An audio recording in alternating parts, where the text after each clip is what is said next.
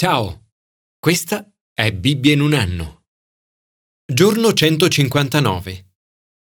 Nel lontano 1960 il gruppo musicale The Monkeys cantava Shadow Grace, sfumature di grigio.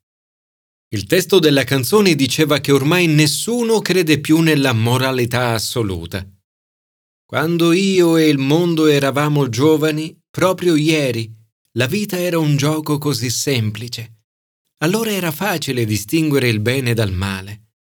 Oggi non c'è bianco o nero, solo sfumature di grigio. Oggi l'espressione sfumature di grigio è associata al titolo di libri e film famosi e piuttosto controversi. Molte persone non credono più che vi siano cose assolutamente giuste e cose assolutamente sbagliate. In una società in cui il relativismo è ampiamente diffuso, le distinzioni nette tra bianco e nero non sono sempre facili da accettare. Tutto è relativo ed è questione di sfumature. Come discepoli di Gesù non possiamo cedere a queste logiche relativiste. Ciò che invece dobbiamo fare è aprirci alla voce delle scritture. Di fronte ai problemi e alle situazioni complesse, siamo chiamati a scelte chiare, a volte urgenti e controcorrente. Nei brani di oggi la distinzione tra ciò che è giusto e ciò che è sbagliato è molto netta, come pure il contrasto tra le possibili scelte. Commento ai sapienziali. Finire bene o perire nella vergogna.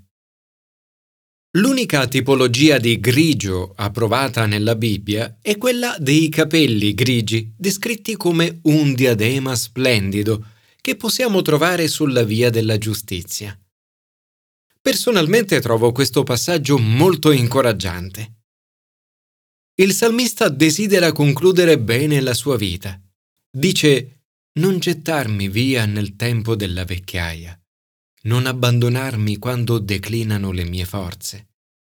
Venuta la vecchiaia e i capelli bianchi, o Dio, non abbandonarmi, fino a che io annunci la tua potenza a tutte le generazioni le tue imprese. Un destino questo in forte contrasto con quello dei suoi nemici, che spera siano svergognati e annientati. Nella prospettiva del Nuovo Testamento, questo non è probabilmente il modo più adatto di pregare per i propri nemici. Tuttavia, è certamente vero che alcune persone concludono oggi la loro vita svergognate ed annientate. Il salmista contrappone la propria vita a coloro che sono annientati nella vergogna. Scrive Io invece vuole continuare ad essere vicino al Signore fino alla fine della sua vita. Ma non solo. Desidera che la fine della sua vita sia ancora più fruttuosa dell'inizio. Dice, io invece continuo a sperare, moltiplicherò le tue lodi. Ogni generazione ha la responsabilità di passare il testimone a tutte le generazioni successive. In tutto questo pianificare bene le cose è importante. Nel Nuovo Testamento osserviamo l'importanza di maestri come Paolo che preparano discepoli come Timoteo o come Maria che assistono e preparano nuovi discepoli come Febe. Signore, aiutami a finire bene le cose e a passare il testimone alla prossima generazione fa che la mia bocca possa raccontare la tua giustizia e proclamare i tuoi prodigi. Commento al Nuovo Testamento. Ricolmi di Spirito Santo o ricolmi di Satana? Nella Chiesa dei primi tempi nessuno si annoiava. Era tutto sempre emozionante e imprevedibile. Vi era una sensazione molto potente e reale della presenza di Dio. Alcuni amavano tutto questo, altri ne erano terrorizzati. Due sensazioni, queste in netto contrasto tra loro. Dal brano di oggi emergono alcuni caratteri tipici dell'esperienza dell'essere ricolmi di Spirito Santo. 1. Franchezza. Pietro e Giovanni ricevono minacce, ma non si lasciano scoraggiare. Tutti insieme innalzano la loro voce a Dio. Pregano così. E ora, Signore, volgi lo sguardo alle loro minacce e concedi ai tuoi servi di proclamare con tutta franchezza la tua parola. Terminata la preghiera, il luogo in cui erano radunati tremò e tutti furono colmati di Spirito Santo e proclamavano la parola di Dio con franchezza. 2. Unità. La moltitudine di coloro che erano diventati credenti aveva un cuore solo e un'anima sola erano stati tutti riempiti del medesimo Spirito Santo. Uno dei segni distintivi di una comunità ricolma di Spirito Santo è l'unità. 3. Generosità. Avevano tutti un atteggiamento libero nei confronti di ciò che possedevano.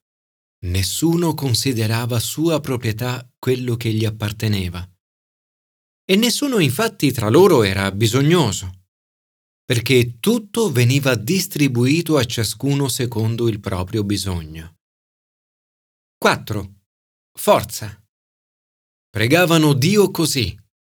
Stendi la tua mano affinché si compiano guarigioni, segni e prodigi nel nome del tuo santo servo Gesù. La loro preghiera veniva ascoltata con grande forza gli apostoli davano testimonianza della risurrezione del Signore Gesù. 5. Grazia. E tutti godevano di grande favore. Fare esperienza della grazia di Dio è qualcosa che trasforma una comunità in luogo di grazia e cortesia. Nella seconda metà del brano osserviamo gli effetti terribili dell'essere ricolmi di Satana. Ad Anania Pietro si rivolge con un linguaggio molto forte. Dice Anania, perché Satana ti ha riempito il cuore. Non c'era alcuna necessità per Anania e Saffira di dare via alle loro proprietà o il loro denaro. Pietro infatti dice Non era forse tua proprietà e l'importo della vendita non era forse a tua disposizione? Ma il problema non era nella loro mancanza di generosità. E non era neppure nel fatto che Anania aveva mentito. Poteva averlo fatto infatti in modo impulsivo o spontaneo. La prova che Satana aveva riempito i loro cuori era che aveva cospirato insieme per mentire. Pietro infatti dice ad Anania, cosicché hai mentito allo Spirito Santo e a Saffira, perché vi siete accordati per mettere alla prova lo Spirito del Signore? Questa cospirazione era premeditata e preparata. Pietro viene a conoscere questo loro piano attraverso una rivelazione di Dio o parola di conoscenza che mette a nudo il loro peccato. Da questo fatto un grande timore si diffuse in tutta la Chiesa e in tutti quelli che venivano a sapere queste cose. Un timore che non era timore servile o paura di cosa gli altri potessero fare, ma timore santo, un sano rispetto per Dio. Sapevano che con Dio non si poteva scherzare.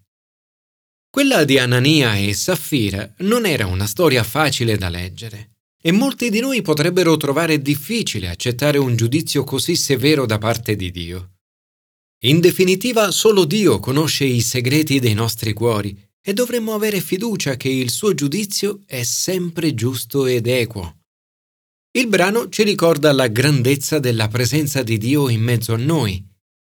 Tra i primi cristiani questa percezione era così grande da generare nelle persone sensazioni contrastanti. Da un lato meraviglia per tutto ciò che Dio operava, conversioni, guarigioni, segni e prodigi straordinari. Da un altro il timore che il proprio peccato venisse scoperto. Signore, ti prego di riempirci del tuo Spirito Santo fa che il mondo ci riconosca per essere Chiesa audace, unita, forte e ricolma di grazia. Commento all'Antico Testamento. Amore e odio. In questo brano notiamo un forte contrasto di emozioni. Amnon si innamora di Tamar. Dice Sono innamorato di Tamar, sorella di mio fratello Assalonne. Davide ha molte mogli e molti figli. I fratelli sono stati probabilmente divisi dalle sorelle dall'età di 5 o 6 anni non vi era un senso di appartenenza familiare come oggi. Amnon complotta così di violentare Tamar, la quale lo implora così. No, fratello mio, non farmi violenza. Per evitare il disonore, Tamar si offre perfino di sposarlo. La legge a quel tempo proibiva il matrimonio con una sorellastra. Forse in quel periodo questa legge non era praticata o più probabilmente Tamar si stava aggrappando agli specchi. Ma Amnon non volle ascoltarla, fu più forte di lei e la violentò. La Bibbia non è leggera sulla questione degli abusi sessuali. Lo stupro è sempre stato ed è tuttora un crimine orribile. Tamar lo descrive come infamia. È un atto di pazzia malvagia porta alla desolazione ed è un atto vergognoso. Qui vediamo un assaggio del terribile danno che l'abuso sessuale reca alla vittima che lo subisce. Tamar si sparse polvere sulla testa, si stracciò la tunica con le maniche lunghe che aveva indosso, si mise le mani sulla testa e se ne andava gridando. Ne fu desolata. Poi succede che Amnon concepì verso di lei un odio grandissimo. L'odio verso di lei fu più grande dell'amore con cui l'aveva amata prima. Un atteggiamento questo che comporta un'ulteriore tragedia per Davide e la sua famiglia. Amnon viene ucciso e Assalonne fugge, allontanandosi da Davide. Un finale tragico, quello di Amnon nato da un amore non vero. Amnon era infatuato di Tamar, forse innamorato, ma di certo non di amore vero. Un esempio questo, simbolo di un'esperienza umana decaduta, che porta l'infatuazione a trasformarsi rapidamente in odio. L'amore di Amnon non è amore vero. L'amore vero è tutt'altra cosa. In 1 Corinzi ne troviamo una descrizione meravigliosa. La carità, cioè l'amore, è magnanima. Benevola è la carità. Non è invidiosa. Non si vanta. Non si gonfia d'orgoglio. Non manca di rispetto. Non cerca il proprio interesse. Non si adira. Non tiene conto del male ricevuto. Non gode dell'ingiustizia ma si rallegra della verità. Signore, liberaci dall'odio, riempici di un amore non superficiale, ma ricco di frutti dello Spirito Santo.